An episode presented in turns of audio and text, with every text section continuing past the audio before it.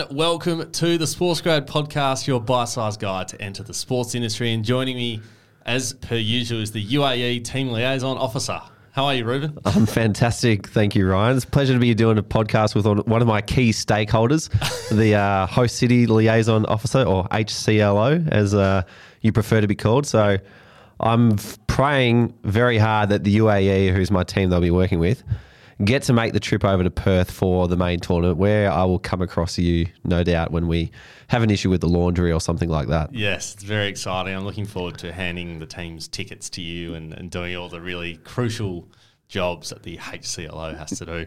Do you want to just give everyone some background first of all, what we're talking about? Ruben and I are going to be doing a short contract at the T20 World Cup, um, which is timely because of the guest that we have on today. Uh, so we're very excited. Ruben's a TLO. I'm a HCLO working with the teams on the ground. I'll be based in Perth. Ruben will be based in Victoria. But we're hoping if the UAE goes well, we'll be connecting up in Perth. I have faith. I have faith. The Netherlands, we've been doing a lot of research on the Netherlands to look into their bowling attack and their batting lineup, and I think we've got them sorted. So we should make it into the main tournament. You, have joined the analytics team of the UAE. I have this as well, just to assess where, where the team's at. So. I've dipped into the community community to recruit an analytics team to support Team UAE to make sure that we make it further into the tournament. You are desperate to, to for the team to push yes. Is it obvious? Uh, very, yeah, it is a little bit. um, all right, well, we've got a massive episode, so let, us get cracking. I'm Ryan Walker. He is Ruben Williams, and we are two mates who met at Cricket Australia. And now we help people find their own dream job through this very podcast and our online community. If you want to follow us, head over to LinkedIn, or even better, if you want to connect with us and hundreds of others working in sport jump inside the Sports Grad community. Now, speaking of our beloved Sports Grad community members, I want to give a special shout out to Zoe Van Malkin, all the way over in the Netherlands, believe it or not. Superstar. Absolute superstar. Uh, who has just got a new job as a high performance consultant at Fusion Sport, which is an Australian company, believe Brilliant. it or not. Brilliant. Now, listen to this. This is something that uh, Zoe had to say on her job. She said that I now get to work in sports within a global company and keep building my own motorsports company as well. She's a massive F1 fan. Uh, grew up in the same town as Max Verstappen. Ah, he'd be listening, so shout out to Max. he would be listening. Uh, something I didn't know was possible, but got greatly encouraged to do so through this platform, being the community. Also, I'm hopefully signing a deal with my company next week as well. So, Zoe has got it all going on at the moment. She's working remotely. She's dealing with Max Verstappen. She's starting her own Formula One company. She's an absolute jet.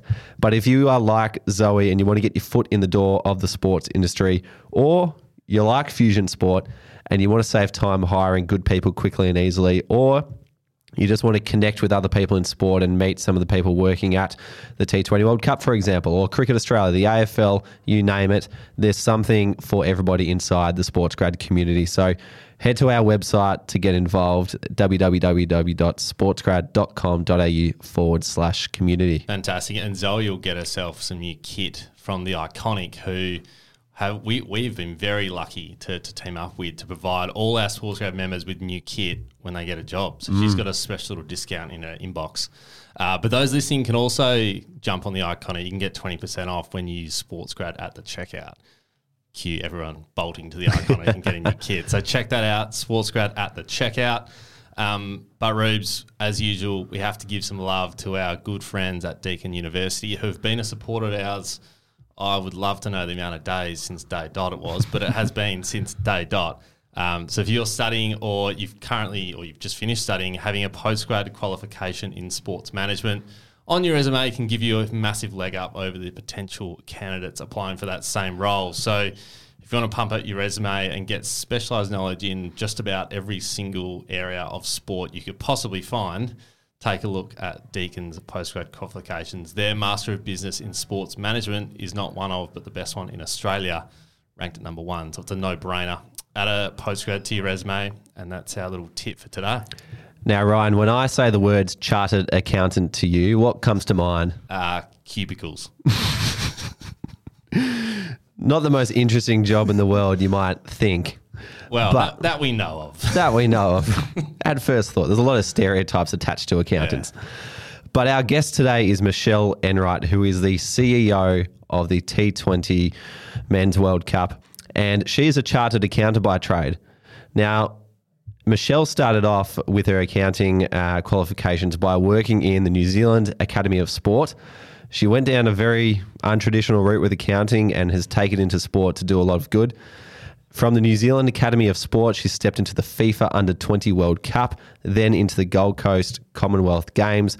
She then became the COO of the ICC Women's T20 World Cup back in 2020, and then stepped into the CEO role for the Men's World Cup. So she's been able to take a typically, uh, to say, vanilla career and turn it into something that's quite quite attractive and jazzed up. So. Um, Definitely gone out of the cubicle. Absolutely, absolutely. I think there'll be a lot of accountants looking at Michelle thinking, how do I get that career? Yeah, absolutely. So, a couple of things to look forward to. Number one is Michelle's journey to becoming the CEO. It is quite fascinating. She's an absolute inspiration. Um, so, you can hear all the different steps that she's taken to get to where she's now. Yeah, you can also hear about her experience as a female leader uh, in a male dominated industry. We know that is definitely changing. Uh, but we asked her about her experience being a female CEO, which is really awesome, to be honest.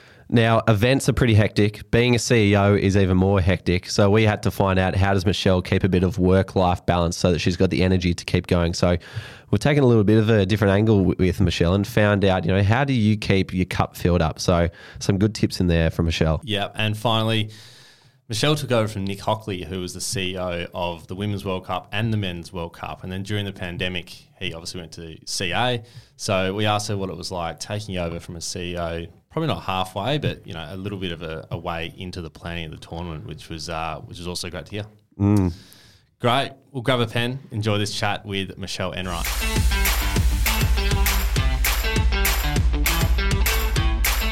Michelle, welcome to the Sports Grad podcast. Amazing, lovely to be here. Really excited to have a chat today. Michelle, the, the T20 World Cup is kicking off what is called the golden decade of sport in Australia. How excited are you for the tournament and, what are you uh, most looking forward to? We're super excited because this is going to be the biggest global sporting event in Australia this year. And in fact, probably we think since the pandemic. I don't know if um, you guys were fortunate enough to be at that record-breaking women's T20 yes. I was there. I was yeah. in the crowd. it was the last straw, really, before we mm. were in our houses for months on end. So I, I do so remember. We, we, did that amazing event, and now we um, feel pretty fortunate. The unfortunately the event was postponed, but fortunately to um, 2022. So now the country's kind of alive and buzzing. So I guess what we're most looking forward to is being the event that kind of brings everyone out of their houses again right across the country because of course we're in seven great host cities and uh, really looking forward to having wow the world's best cricketers from 16 international teams. Um, there's 45 matches over four action-packed weeks so we really want to make sure that those teams have just a fantastic time in australia and are able to perform at their best There'll be some winners and losers, of course, but our job is to make sure that they can play their best cricket and, and really entertain the fans. And then just really looking forward to all the fans getting out and seeing these cricketers. And whether you're a cricket fan or not, I think we all know T20 is the entertaining form of the game. There's going to be cool things for kids to do. You know, all of the cities have done an amazing job. They've got fan zones around the stadiums as well. So um, yeah, just looking forward to everybody getting out and reuniting and, and having a great time at the cricket. Nice. Do you reckon the Aussies can can go back to back?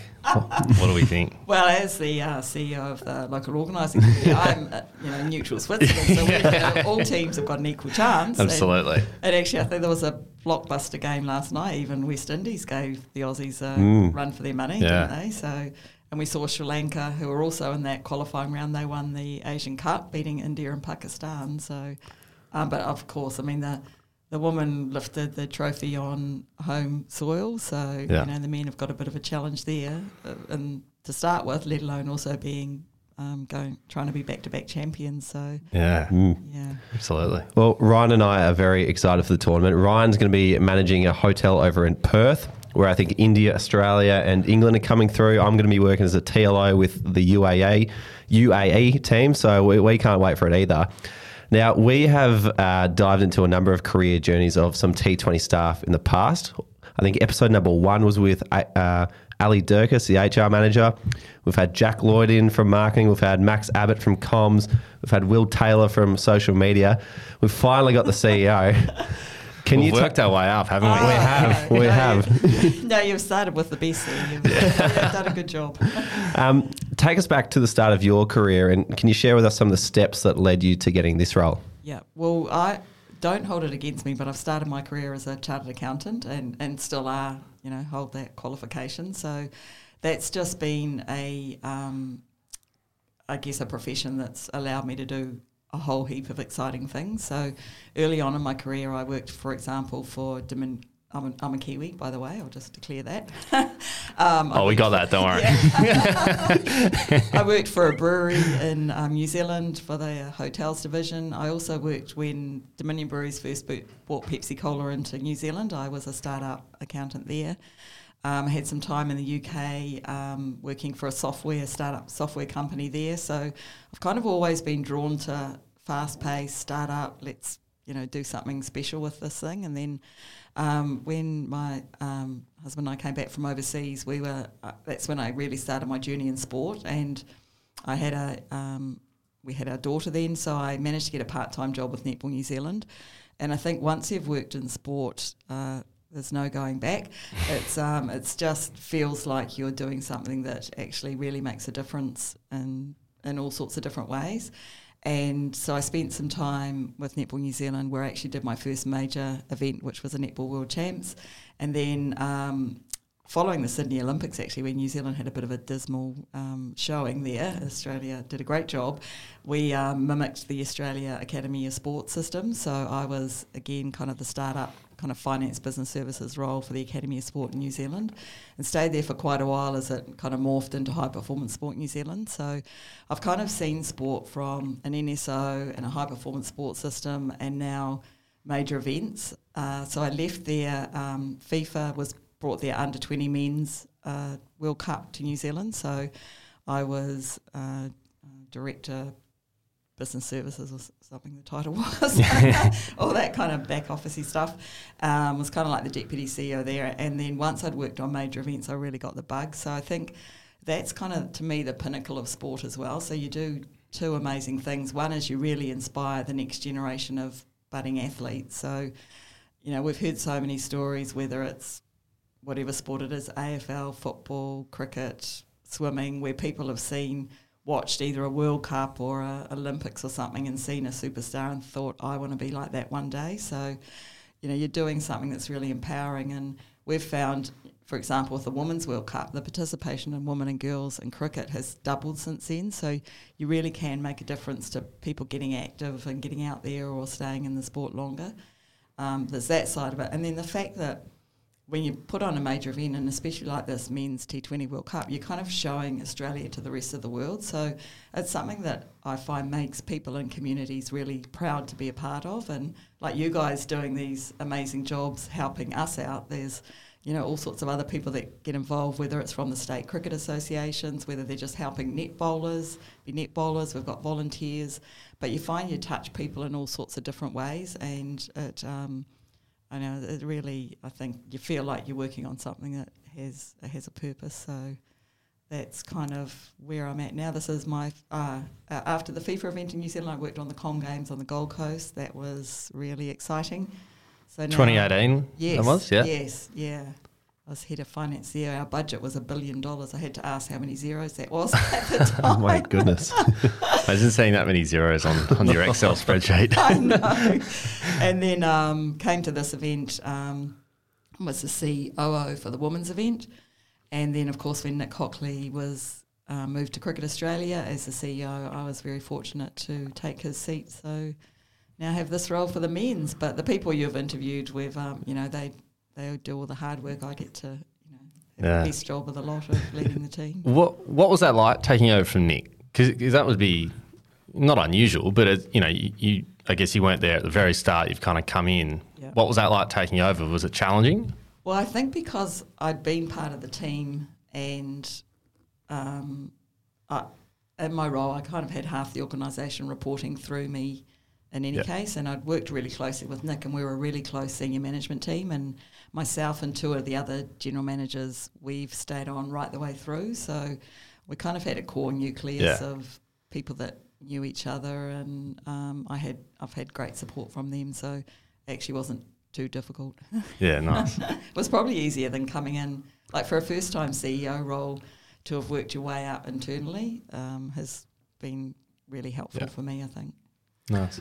Um, one thing we're interested to learn about is what does your day to day look like for someone who's leading a major event? Yeah. What does the day to day look like? Well, at this stage of the event, it's a lot about doing radio interviews, um, doing this, which is amazing. Doing the Um, rounds of media, obviously. Uh, we've got our trophy tour underway. So Tuesday I was in Sydney. We had um, a greatest hit promotion. The team, um, government team down there at Office of Sport and Destination New South Wales did an amazing job. And we had the premier and the minister, and so I was, you know, had a little speech there, and then you just, you know, saying hi and thank you to them, and then it's really just um, unlocking any roadblocks for the rest of the team. So if there's things that they've needed to escalate because they can't, you know, can't be resolved, then I kind of get in and help out. And sometimes just because the CEO gets not particularly that I do anything magical, but it's just that people think the CEO's now asking for this. Sometimes it, it happens. So. Um, that at this stage of the game, it's that's that's it. Promoting the tournament, making all the valued stakeholders feel a real part of it, and unblocking any any roadblocks. We've yeah. got. And uh, how do you expect that to change once the tournament starts off? Well, uh, the beauty of these is you do so much work beforehand, and once you kick off, um, then you're just fine tuning things and, and staying nimble and agile. And goodness, fingers crossed for the weather. So I expect that um, I'm in. We're hosting VIP hospitality in each city, so I'll be there again. Um, you know, thanking all the important stakeholders, and then really just keeping. You know, I I love um, making sure that the team feels okay and is well enough resourced and, and again just helping with any issues there but you know they'll be able to resolve most things so um, uh, I want to enjoy some of the cricket as well So you're kind of like the barometer by that point. You're the, you're the vibe check, trying to make sure the team's up and about and Yep. delivering a great tournament. yeah I think so The barometer. I love that. CEO's role is to be the barometer of the tournament. well we've got I mean you've interviewed, uh, interviewed Ali Durkis I mean she's done such an amazing job for us and her and her team she's got a um, off her wingman Matt there they've recruited um, an amazing team and you've probably got a sense we don't have you know, there's no egos in our team. Everyone's just like, oh, there's an issue here. Who can help and who's the best person? Who do we need to ask? So I ex- that'll carry on right through tournament time. And so my my job is, I feel pretty lucky, really. Mm. Ali was our first ever interview. Oh, oh, wow! you episode number one. Didn't, the setup didn't look like this. Yeah, No, we, we won't even go into what the setup was that day. and you've had Will and Max here. They're brilliant. And Jack. Oh gosh, yeah, we've got some real um, yeah. real kind of superstars. And, and I think that's the environment that we've tried to create where people can come and do their best work and we're all sort of learning, you know, especially some of that digital stuff. And, you know, Will's been pi- pioneering the Squads platform and, you know, Max has got amazing, amazing relationships with media, but it's still a lot of hard work making sure you can get everyone along to the things you need and lining up talent and and Jack, that whole digital age now has allowed us really to reach more fans and tell people more about the event. So Um, want to touch on your experience, I guess, as a CEO and what it's like being a female CEO in sport, um, because obviously there is a lot of male domination out there in the sports industry, but it's fantastic to see more and more female CEOs coming through. Yeah, you're right, and I think even you know some of the chairs and AFL, and I think the chair of the Com Games that has just been set up is a female as well. So um, I'm really heartened by, I guess, the way that's going. And I think in my career, I I just feel really fortunate. I don't feel I've ever been either disadvantaged or given a token or you know unfairly advantaged because I was a female. And I think that's a good credit to cricket as well. I mean, there was no question of um, I'm leading a men's T20 World Cup. We need to have a man at the helm or anything like that. It was um, who's the right person for the job, and and I think actually events bring a special um, characteristic as well when you're starting up a business quite quickly. I mean, we've almost got 50-50, not quite. I think we're slightly more males, but you know, that's a pretty um, balanced and even organisation. Our senior management team's 50-50. We've got two of six on the board, so right throughout the organisation. I think that's part of what's made us such a successful team too. So, I mean, it's only one element of diversity, of course, but it's um, you know, it's one that's had a lot of focus recently. So, I guess I've yeah, I've just found it kind of neutral, if if you know what I mean, in, in my role. So Yeah. Mm. and I and I like to joke a bit. I think it, it it kind of balances out. We had a male in charge of the women's T20 World Cup, and now we've got a female in charge of the men's T20 World Cup. So Nice equilibrium. yeah, it's Yeah. nice um, nice balance. Nice. In terms of um, some of the the issues that lead to gender inequality, what are some of the challenges that you've seen over your years of working in sport? I'm not sure that I've seen too much of that in the organisations I've been in because, I mean, for example, when I worked in Netball New Zealand, that was was the other way, I guess you could say, being a largely female sport. We had a little bit to do with the men's association. We had a male CEO for a while, so in some ways that was um, probably harder. You know, we had definitely had way more females in there just because of the nature of the sport. Yeah. So I can see how that would happen, and I haven't experienced that because I haven't really worked, I guess, for you know heavily male-based sport. But I think I think what we see happening with participation with all of the sports now, and, and cricket's kind of leading the way, I think, and how they're supporting the women's and girls programs to grow. Then we're starting to see that reflected right through um, all of the layers, so the management and governance and. Um, yeah, I think it's going to take a continued focus, and I know CA keeps stats on, but you know certainly on all of that sort of stuff, and they're very conscious of it. And I think it just it just makes sense, doesn't it? We're a population that's I don't know roughly 50-50 male female, so it makes sense that your leadership kind of reflects the, the population base, and and you, you know it's it's your fan audience, it's it's your participation base. So Mm. It makes sense that it sounds like it stems at that participation level. You know, typically men have only been allowed to play sport once women are allowed to play sport as well. Then the people working in sport are naturally going to even out too. Yes, yeah, I think so. But you're right. I think some, it, you know, there's some stereotypes somewhere along the way that are harder, you know, and it, and I guess the traditional role of woman we have, you know, traditionally been the ones to stay home, and now that, um, you know, we're empowered and we're, you know, more educated as well to go out and have good careers. I think, you know, I've got a son who's mid twenties, and his girlfriend is, you know, got a great career, and I can see as a couple they're you know, that's just business as usual for them. They're both going to get on with their careers and they'll sort out something with the family. So I think times are, are, are changing as well. It's probably this generation, I guess, I've kind of come through that's um, struggled a bit more, but hopefully things are, um, you know, I'm really heartened, I guess, to see what you know, the leadership roles Mm. that women are getting. Mm. Is, is there any particular advice that you pass on to young female leaders coming through? I think, and I think it's always to back yourself. So I think there's still that, and I'm guilty of that, a bit of an inherent trace of sometimes stepping back and, um, you know, and you've, you would have heard this time and time again. If you don't tick everything on the list of requirements, still, you know, uh, not many people do. So I think it's. Um, and, and it's been really good for me actually moving to Australia from New Zealand because Kiwis are a little bit, I think, like that as well. Like sometimes Australians have more confidence to back themselves. So I think that's just that, you know, be your own um, best advocate and be comfortable and confident in who you are, and um, you'll go as far as you want to. The sky's the limit, really. If you're, you know, a genuine, hardworking person, and and um, yeah, don't ever. I guess always err on the side of yeah, I think I'll have a go at that, as opposed to oh, I'm not quite sure. Yeah. Because the worst that can happen is it doesn't work out, but at least you've tried. Yeah. Love that. I do love that. Um, let's uh, let's switch back to the World Cup specifically. Um, what are you most excited about seeing come to life? Um, well, I tell you what, these World Cups, when they come, they've, if you get a chance to walk past the MCG, they've started putting the signage up. So our colours, they're bright. They're like pink and blue. So I do love the branding of the World Cup. I must Yeah, say, it is fantastic. it's Yeah. it's super cool. We'll thank our man Jack Lloyd specifically Yeah. for that. Jack Lloyd probably did the whole thing, Yeah. so well done.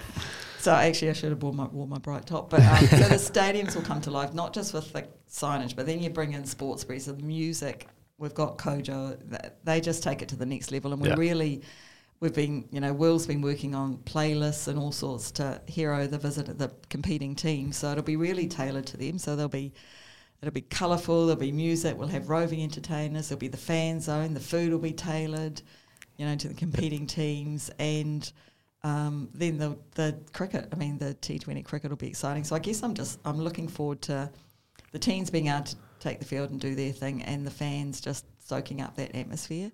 And then, of course, once you get to the final, we'll um, we've got a bit of mixed reality in the pipeline Ooh. and some pretty innovative things for fans. So Katy Perry's not coming back, surely.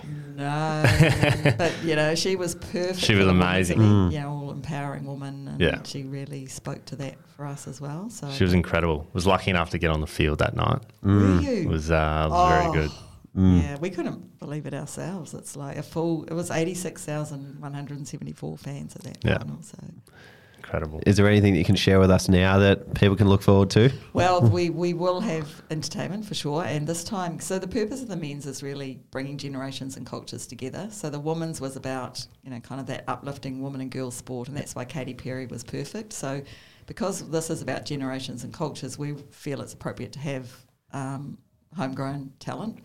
So, um, you know, for the kind of leading the way. So we, we will have an Australian artist, um, but we're also, it's not just going to be, it won't be a, a, you know, what do you call them? A-list, A-list. but it'll be more of a, we really want to um, celebrate the competing teams as well. So again, that nature of bringing everyone together. So um, it'll be a bit of a closing celebration as opposed to kind of a rock star out there Mm. belting out the tunes. So Nice. yeah, but more inclusive. With, yeah. Awesome. And ju- just on that, what, what do you think the um, the legacy of the T20 World Cup is going to be? Well, what we're really focusing on this multicultural aspect. So, um, as we know from the last census, like Australia's got, I think it's 51% of us that are either born overseas or um, our parents were. And it's such a beautiful country that people can live safely with such a diverse population base like that. So, we really want to hero that and get as many people from diverse communities and cultures included in the event. So, you know, we've set up a T20 Champions program to kind of help us spread the word far and wide. So, what I'm looking forward to is seeing people, not just of the competing teams, but all different nas- nationalities coming together um, around the shared love of cricket. And actually, it's interesting of the overseas tickets we've sold, we've sold them to 82 different countries. So, Wow. I think Jeez. that gives you a bit of a taste of who's coming from overseas, and then you know we'll have that. We've got that diversity within Australia, so I'm just looking forward to seeing all of the all of those different people from all ages and backgrounds and cultures coming together to see the world's best Yeah. cricketers in action. I ju- just want to dive into like the, the strategy behind the legacy piece for a second. Mm. Where does that conversation start, and how does it get carried through over years to, to this point? Yeah, good point, Ruben, because we're kind of like a not a one day wonder, but we we'll all be packing up shop pretty soon after the Mm. final. So um, on that, I guess it's a two legacy piece. One is that kind of multicultural and wanting to increase the representation of multicultural Australia in the sport of cricket, and the other is just getting more kids, you know, picking up a bat and a ball. So we do work closely with Cricket Australia on that, and then really you pass the mantle to them and they run with it. But there's a couple of um, particular things we've done. One is um, you interviewed Will, so he'll be part of you know part of the team that's built up the squads platform. Will be continuing to work for CA after our event, so they'll carry on that great initiative. And we also were fortunate. Um, some of the team put together an application to government for some federal funding around this multicultural piece.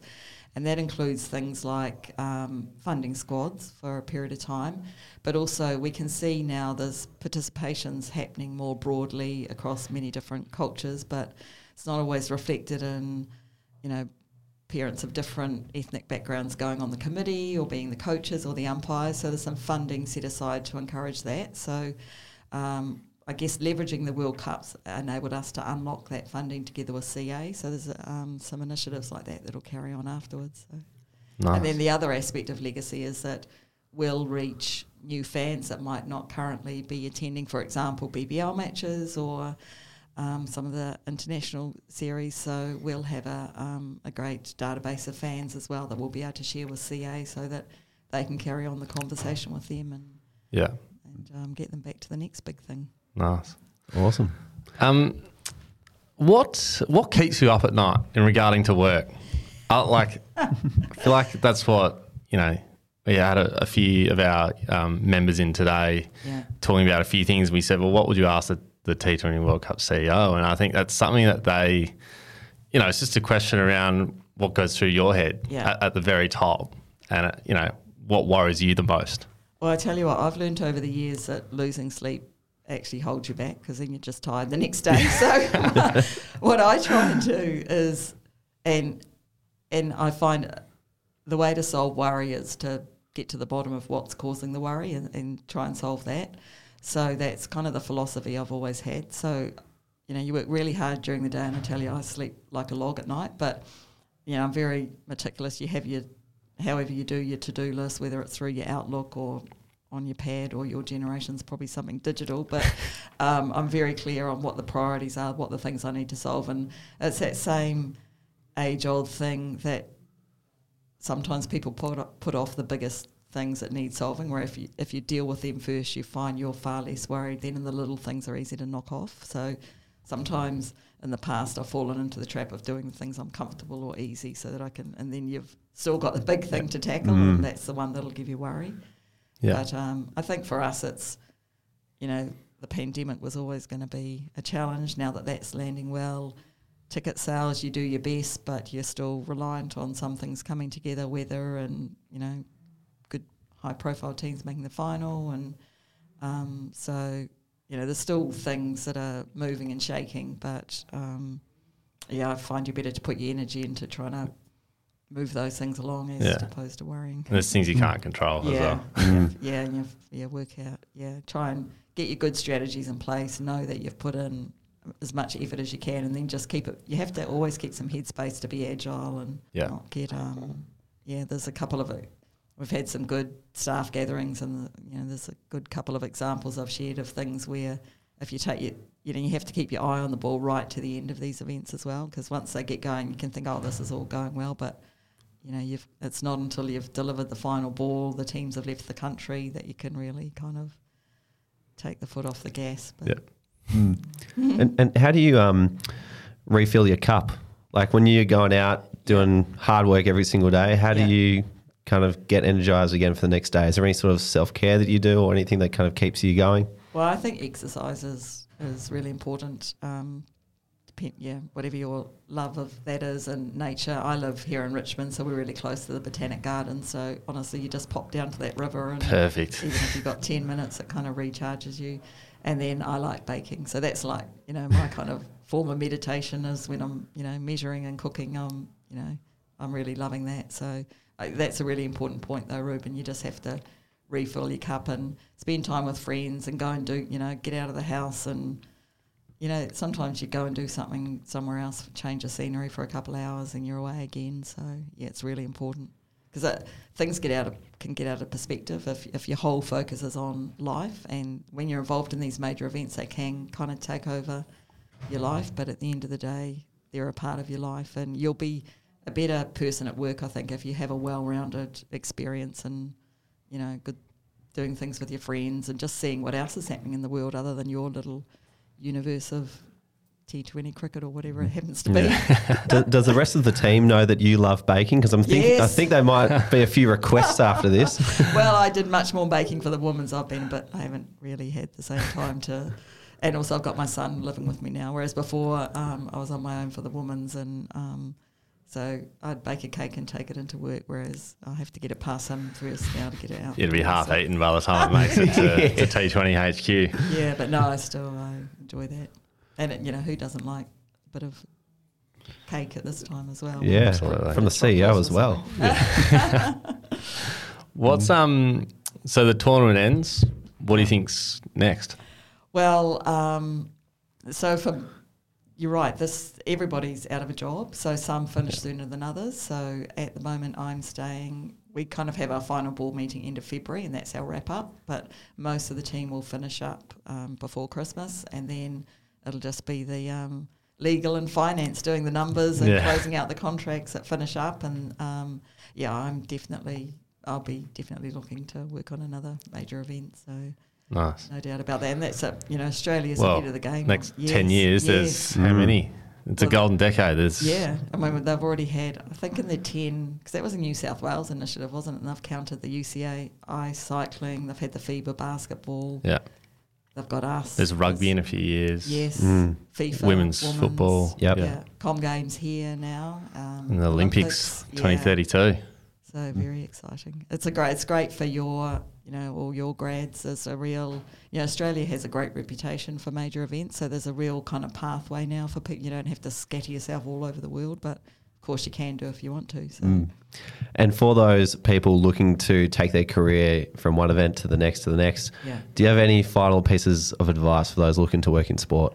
yeah. I think it's probably no different to anywhere else. You just come in, you, you know, you do the best job that you can, and I- think it's played out with me. I've I've never been one to sing my own trumpet and say, "Look at me," you and try and push, you know. But I have faith now because I guess I've experienced that that people notice good work being done, and never be afraid to ask. So don't think you have to know it all or be, you know. I'm still learning heaps. You know, you're learning right through your career, so just ask and you know, don't be afraid to learn from others and just do your best work and nobody's perfect and keep moving and I'm sure you'll have a great career and go as far as you want to. Fantastic. Well, Michelle, we've absolutely nailed the timing, I must say. uh, we had 30 minutes to spare and we've pretty much hit on the dot. Uh, well, we are in so major events. we are. It's a very you know, hectic it time. We are very good with our run sheets and schedules and whatnot. But uh, thank you very much for coming in, uh, especially at this time, given you know the tournament is just days away. Um, but just fantastic hearing your experience right now in the tournament, where it's come and what you've done to sort of get to where you are. And I think by the time this goes out, we'll be under your company banner. Oh, so yeah, you are our. CEO at, at, Yeah. at this current moment in time. Um, but yeah, we're super excited, and you know we've looked at the World Cup for you know years now, going from the women's to the men's, and it's super exciting, and it's a great event. So Yeah. yeah, thanks so much for coming on. Uh, thanks for having me. See you very soon.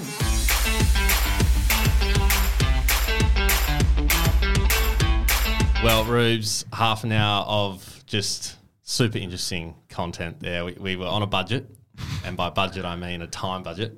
Uh, but I feel we nailed uh, most bases. I loved how Michelle talked about a work-life balance. I think that was awesome. Yeah, I know. I'm going to go start cooking after this. Yeah.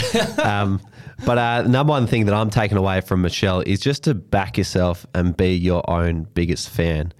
Um, she mentioned the issues surrounding, you know, self doubt that can creep into particularly women in a male dominated industry.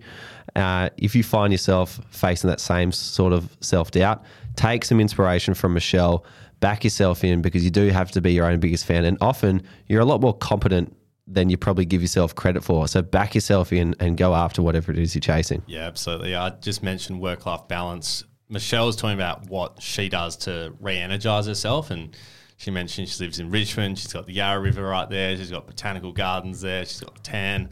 So she goes and does a bit of fitness, but also a bit of baking just to take her mind away from the rigors of being a CEO at the very top. So if you're listening and you kind of get bogged down in, in work and you, you struggle to get away from it, just find something that re energizes you a little bit, whether that's going for a run, playing a video game, cooking, going for a walk, whatever it is. Just find something that you can rely on each and every time that'll re energize you. I love that from Michelle. She became very relatable when she talked about her baking. the baking CEO. Yeah, I love how it. good. Um, and then finally, if you are considering a career change, Michelle said at the top of the episode, once you go into sport, you never go back. And even if you have a background in another industry, your skills can be transferred over into the sports industry. Michelle's been able to do it from accounting. People have been able to do it from other industries as well. So it is possible. And as Michelle said, it's one of the best experiences you'll ever dive into once you get here. So if you are considering that, why not take the plunge and pursue a career in sport? Nice one.